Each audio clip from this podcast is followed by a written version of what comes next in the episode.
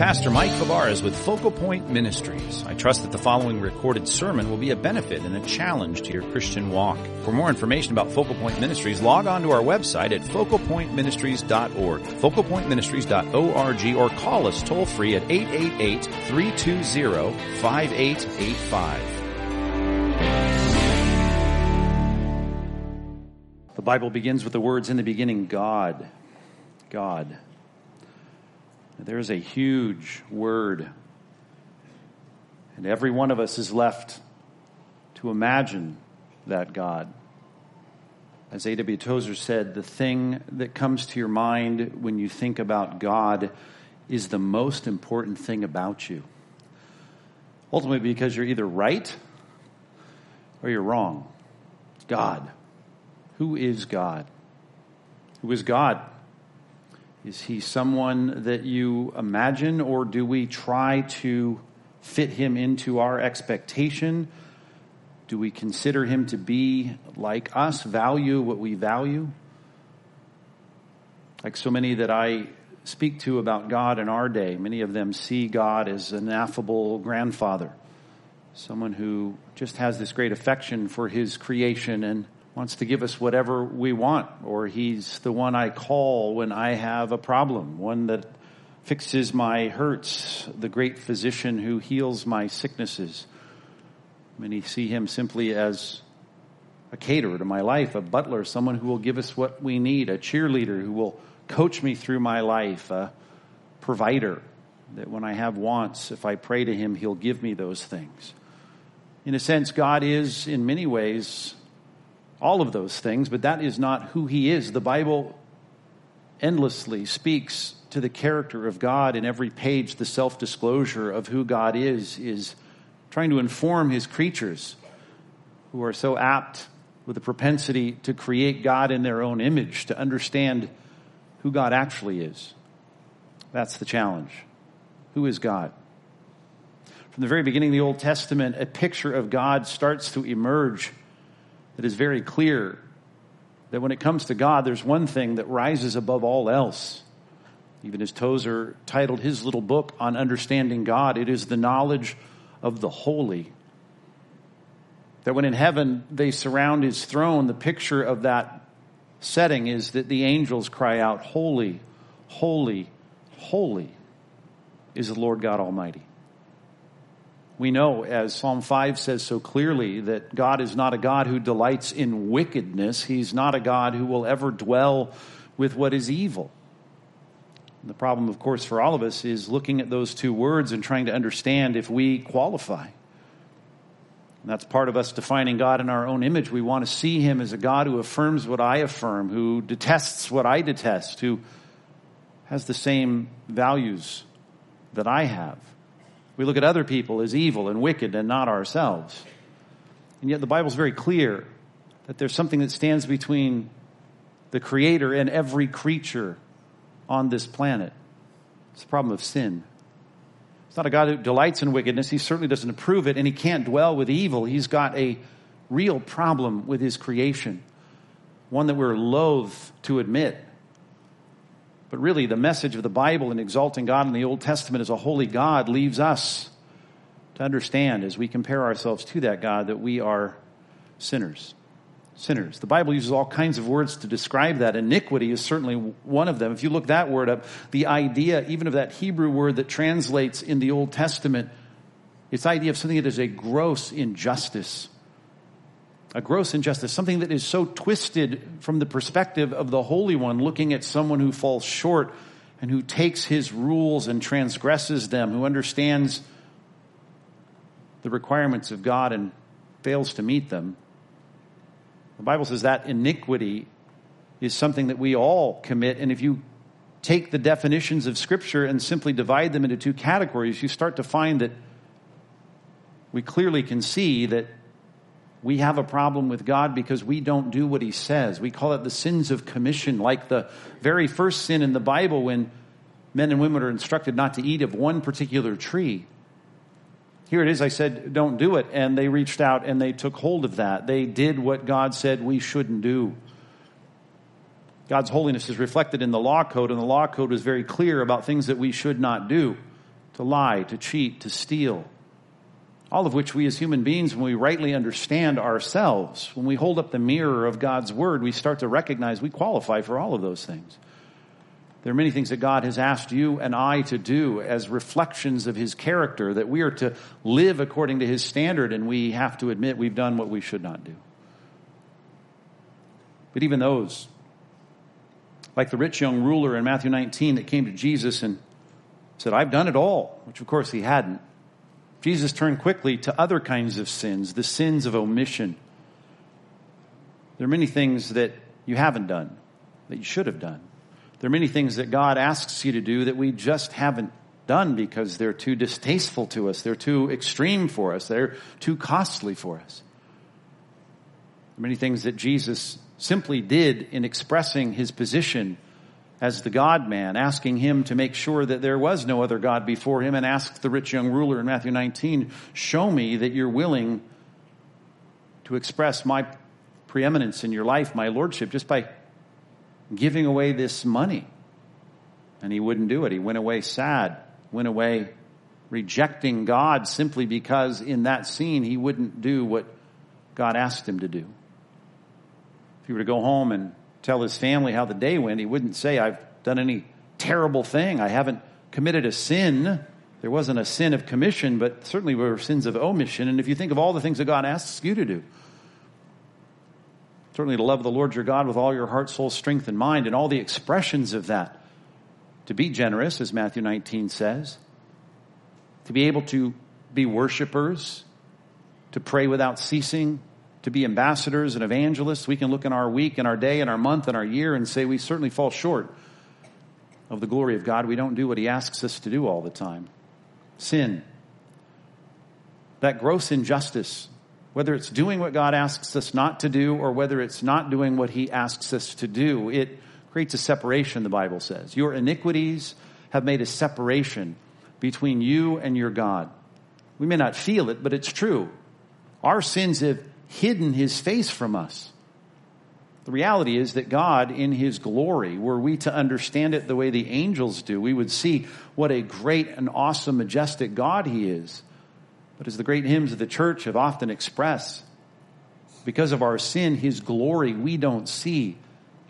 We don't recognize the greatness of God. His unmitigated majesty is shielded because of our sinful behavior. And worse than that, God doesn't respond the way that he could and one day will for those that are redeemed. He doesn't hear us because we have a sin problem. The issue for us in understanding that is that we have so many residual gifts that God gives us. We call it common grace. We don't feel separated from God because we have a good meal and we feel satisfied. We have good relationships. We are happy. We have experiences that bring us joy. And we think, well, surely God loves us. Everything's fine. And the Bible would affirm that is an expression of God's love. God loves sinners, and that he causes his sun to rise on the evil and the good. He sends his rains on the fields of the just and the unjust, Jesus said. But that's not the unmitigated favor of God. Not the kind of responsiveness that you would have if you were in the presence of the great God and you were to be considered holy. We've got common grace, but don't allow that, the Bible says, to make you think that we don't have a separation problem. We do have a separation problem, and it's very clearly expressed in Scripture with all kinds of words. Ephesians chapter 2 uses 4 phrases or words that describe this. It says, not only are we separated from God, as Isaiah 59:2 says, but we're alienated. It's as though we live on another planet. And of course, there's that feel of a God who's distant. In many ways he is. And you've cried out to God, I'm sure, many times. And you feel like he doesn't hear you. The Bible says we're strangers. We'd like to think we're all tight with God. And we may be tight with a God of our own imagination. But that's just a fantasy. The real God, the God who is. The Bible says we're all born strangers to that God. And then there's a phrase, a dividing wall. The Bible says it's more than a passive turning away. There's a sense in which there's an impenetrable barrier between us and the God who created us. It's a wall. It's a wall. Look at this phrase now. It's a wall that's called a dividing wall of hostility. There's a kind of hostility that unfortunately is a true depiction of the God of the Bible. A God who looks at us and says, unfortunately, I can't look at you with favor. I can't look at you with acceptance. I can't even look at you with affection. I can only have the echo in the universe of common grace upon my creatures. But in a real sense, even creation itself has been cursed, according to Romans chapter 8. Right now, unfortunately, when God looks at us and sees our sin, it creates an impenetrable barrier between us and God because of the implacable nature of God's justice. He cannot approve sin. Many of us stand on one side of this wall and feel like, well, you know what? I have a relationship with the God of my imagination. You wouldn't put it that way, but I feel like things are going okay, and every now and then I'll pray, and things seem to happen, and I feel like I'm at peace with the universe, and that must be I'm at peace with God, and things are generally good for me. But the Bible says the real God, the God that offers us something eternal, something that will be his unmitigated, unfiltered, personal presence and blessing, it's not ever going to be realized as we stand divided, a wall that is hostile from both sides. If you think about it, this wall of hostility is a hostility that God has toward us and a hostility that we have toward God. In every single sin that we commit, there's a sense in which we continue to enforce that impenetrable barrier between us and God. We fall short of his glory with sins of omission. We transgress his laws with sins of commission. And that barrier stands between us, a barrier of hostility. And look at it this way. It's not as though we're simply passively going our own way, like two people turning their backs on one another. It's not just that his face is hidden. As a matter of fact, his hand is often stretched out toward his creation. There's a turning of the two hostile parties toward one another. And the Bible says that we are, in many ways, hostile toward God, not only alienated and separated, but in our minds we have a hostility toward the true God, the living God, the God who has a holy standard. We don't like it. Our evil deeds express that. Alienated. The Bible goes even further to say we're enemies. Enemies just don't turn their backs on each other. They focus their attention on one another in a very negative way. Enemies. Enmity is a word that is used in the Bible to describe two parties that just cannot get along, that something stands between them. First use of that word in the Old Testament speaks of that kind of hostility that's going to exist between women and snakes, of all things. That there's not going to be peace there. That the natural, obvious distaste and disdain is one of enmity, enemies. The Bible speaks not just of one party chasing the other. It's not like dogs chasing cats. It's as though the cat has turned on the dog and the dog has turned on the cat, and we think that's the picture of the God of the Bible? Exactly the picture of the God of the Bible. A God that unfortunately looks at us and has a hostility towards sin that we commit and sinners that really think of the true God and think, I don't like that. I don't want to live your way. I don't want to do things according to your rules. People say, well, wait a minute, I know one thing that I learned in church, and that is that God is love. Isn't God loving? Well, he is loving, that's true. The question is, what does that love look like? There's a sentimentality that is settled into the modern church, thinking of God's love as something sappy, something internally sentimental. The green fuzzies, I call it. God has affectionate feelings toward us, and we're just his kids, like a grandparent looking at grandchildren and putting our picture up on his divine refrigerator, and he just loves us so much, his affectionate feelings toward his creation. But the Bible defines love for us. As a matter of fact, the most poignant expression of his love is just that. It's poignant, it's painful. That God shows his love for us in that while we were still sinners, which is a word of hostility toward a holy God, that while we were still sinners, here's the expression of God's love. Christ died for us. On Good Friday, what we do is we commemorate the death of Christ. We not only commemorate it, we celebrate it by calling it Good Friday. Our adjective is, this is a good thing that God has done. God has sent his son to die. For God so loved the world, the Bible says, that he gave his only son. Such an innocuous verb, he gave his son. But in that passage, of course, we recognize he gave his son so that we wouldn't perish. What did he give his son to do? To die. And it wasn't just a death. It wasn't an execution in the sense that he was beheaded or that he was shot or he was driven through with a spear and died instantly. It was a day of torture for him, a day of rejection, a day of beating, a day of being whipped, a day of being mocked, a crown of thorns on his head, nails through his hands and his feet. The expression of love in the Bible, it's not what we often think. It's a statement of God looking at enmity at his creation and having hostility towards sinners and saying, while we were sinners, I'm going to fix the problem. I'm going to fix the problem by reconciling the two alienated parties, by having my own son be the target of my just wrath. Wrath means anger. God is angry at sin. The implacable nature of God's justice drives him to say, I can't look the other way.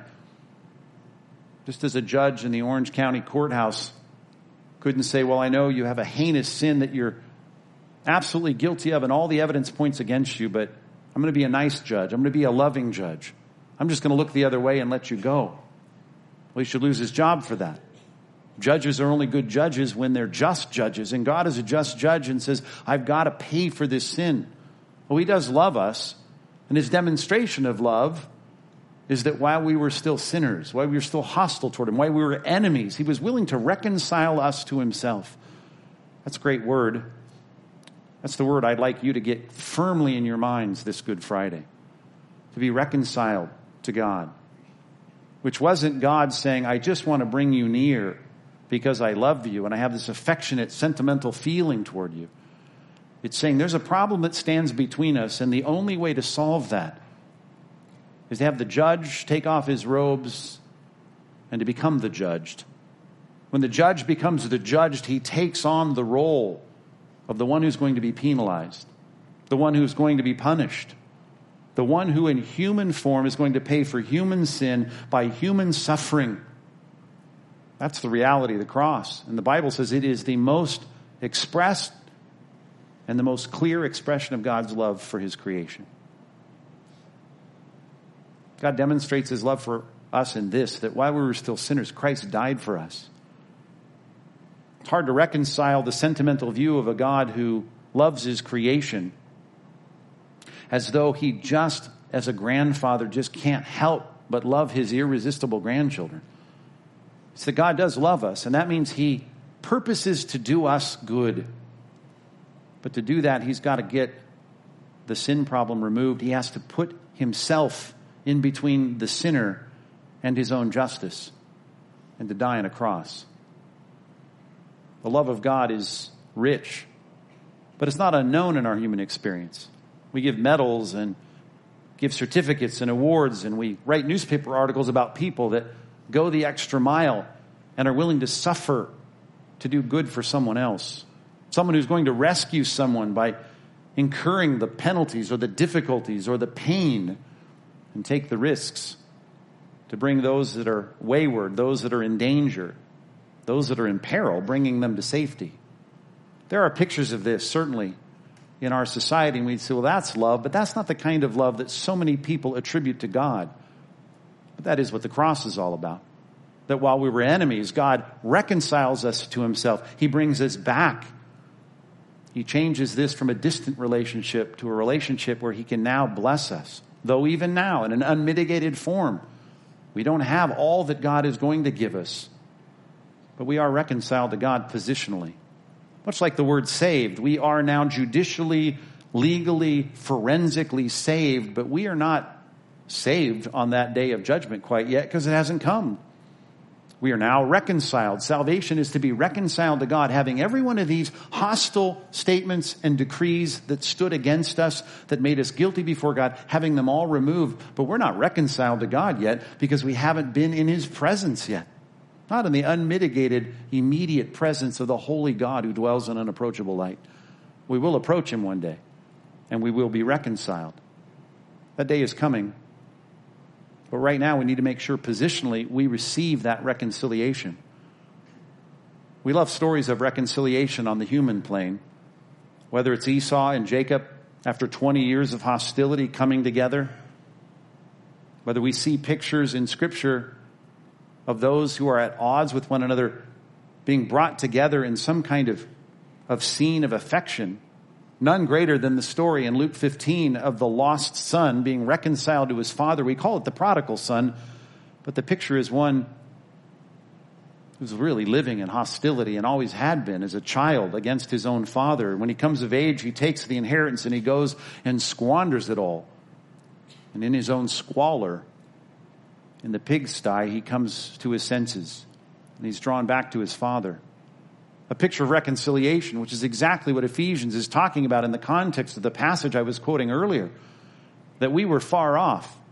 We were on our own without God, without hope, without any security for eternity. But we've been brought near, and that took place not by God just saying nice things to us or feeling good feelings for us, but sending his son to take on the penalty of our sin, brought near by the blood and the death of Jesus Christ, for he himself is our peace. That is what solves our problem. He has broken down in his flesh that dividing wall of hostility. If you think about it, though it's very, very painful for us to think about, that God in his justice can only have that justice satisfied by consuming the sins of those who are guilty. We are natural enemies of God. There's no way around it, but God steps in. And instead of being the one who consumes us in his just fury, he becomes the one who is reconciled to us, that there's peace made. The picture of the millennial kingdom is animals that should never get along lying down together and everyone being at peace, children playing with the cobra in the cobra den, and no problem. Everyone's at peace. Of course, that's the picture of the ultimate hostility being solved, that God is at peace with his people. One day Christ in his glory will live among us. If you're a Christian, you will live in a kingdom where Christ is on a throne in Jerusalem with the unmitigated favor of that Christ, the God-man. And you will look back on that and recognize it was only because the God-man spilled his own blood so that we could be saved. C.S. Lewis in his Chronicles of Narnia certainly pictured God rightly and aptly by having this authoritative, even scary creature be the king. And that king, like a king of the jungle, this lion becomes the one who is sacrificed for the sins of the children, you remember. The waywardness, the transgressions, the sins of omissions and commission, in that imagery, certainly clearly, that one that should consume the guilty becomes the one who is consumed for the guilty. Christ lays down his own life. How great this picture is in Romans chapter 5 of reconciliation that all took place through Christ. We've been justified, made right, as though we have no sin, by his blood, by his death. Much more shall we be saved by him from the wrath of God. Listen to that great theological statement. Much more shall we be saved by him from the wrath of God. We deserve God's righteous, just anger toward us because we're sinners. But God is going to save us, because Christ is going to take the penalty for us. For while we were enemies, here's the passage, we were reconciled to God by the death of his son. How much more, now that we are reconciled, look at this, shall we be saved by his life? The one who should consume us becomes the one who is consumed for us, and then becomes the protector of us. This is the picture in Romans 8. Who can judge us? Well, the only one who can judge us is the lawgiver, the Holy One. Well, he's become the one who died for us and was raised and intercedes for us and becomes our protector and our advocate. That's the expression and the result of the love of Christ. We're going to be saved by his life. More than that, we also rejoice in God, and that's why Christians should be happy, not because God is our butler or our life coach or our genie, but because he solved a problem that we all face, and one day it'll be put to the test the day we breathe our last on this earth. And when we're done, we'll meet our Maker. We rejoice in God that through the Lord Jesus Christ, we've received this reconciliation. The gospel is called the message of reconciliation. That is the picture of us being brought together with God because of the death of Jesus Christ. While we were enemies, we were reconciled to God by the death of his son. God no longer sees us as those who have these sins that are hostile against us. As a matter of fact, not only does God not have that hostility toward those who are saved, trusting in the blood of his son, but our minds now, the Bible says, are no longer hostile toward God. We have a struggle with the flesh. We struggle with temptation and sin, but Christians in their heart of hearts, they love the God of this universe, they now want to please him. They're no longer hostile in their heart. They no longer have a heart that rebels against God. They have one that wants to please God, not according to their own imagination, but according to God's standards. They love his word. They love to do what he says, as hard as it may be in this world. God says all of this hostility removed. The barrier that existed is gone. The separation that should separate us eternally, it's taken away. That's the picture, and here's the word. The death of Christ is a historical event. The theological definition of it, among several, but here's one important facet, is that Christ's death is our reconciliation, that the gospel is the message of reconciliation, that we rejoice in reconciliation. Don't think horizontally until we think vertically. Love to be reconciled to people, but not until I recognize the most important person I have to be reconciled to is God. The barrier has been removed. That's the picture of Scripture. Every time we take the Lord's Supper, we celebrate the picture of reconciliation, that in his blood and in his body, he absorbed the penalty that I deserve so that God can look at me without any reference to my sin and that I can be accepted relationally now and physically in his presence one day with my resurrected body in the presence of God. He said, you ought to celebrate this with these elements. It's one of two things he said in the New Testament. They're called ordinances. He ordained that we would do these things, these pictures with elements in our hands. In this case, the other one is baptism. But the element of this bread, this unleavened bread, and this cup, this juice from the vine, we are supposed to take these elements, the Bible says, remembering him, a broken body, spilled blood, to bring us reconciliation. Do this in remembrance of me. Jesus dying on a cross 2,000 years ago is a historical fact. The question is, what does it mean? The New Testament says it was the reconciliation of sinners to a holy God because of a dividing wall of hostility that existed, a reconciliation that God initiated, a reconciliation that we did not deserve, and a reconciliation that we can enter into now by trusting in what Christ did. It's always going to involve a penitence, a repentance, to say to God that we need to change our disposition and our involvement and our connection, relationship with sin. To take this truth of God that he's delivered to us, this book of self-disclosure that it's punctuated by predictive prophecy that's got God's fingerprints all over it, to see that this word from God needs to be rightly understood and diligently obeyed. The obedience doesn't save us. It doesn't reconcile us. But those who are saved and reconciled, they're no longer hostile in mind toward this God who reconciled them. They want to pursue him. They want to love him. They want to serve him. That's what this church is all about. About us understanding what it means to take his word and to become doers of it. I love Good Friday, not because of the poignant pain of Christ dying on a cross, but because what it provided for us.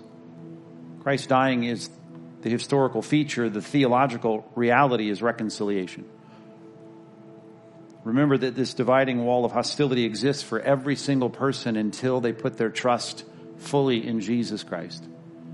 God, for 2,000 years now, Christians have been engaging in this very simple, tactile experience of eating bread and drinking this cup and remembering. That's what the Bible says this is about. You told us it's about remembering Jesus Christ and what he's done. God, let us remember in a way that may be richer, more full, having a spectrum of that truth in Scripture about what the atonement meant. And in this case, let us never forget a wall that was filled with reminders of our sin that's been removed. A barrier, an alienation, a hostility that now is turned from natural enemies to eternal friends.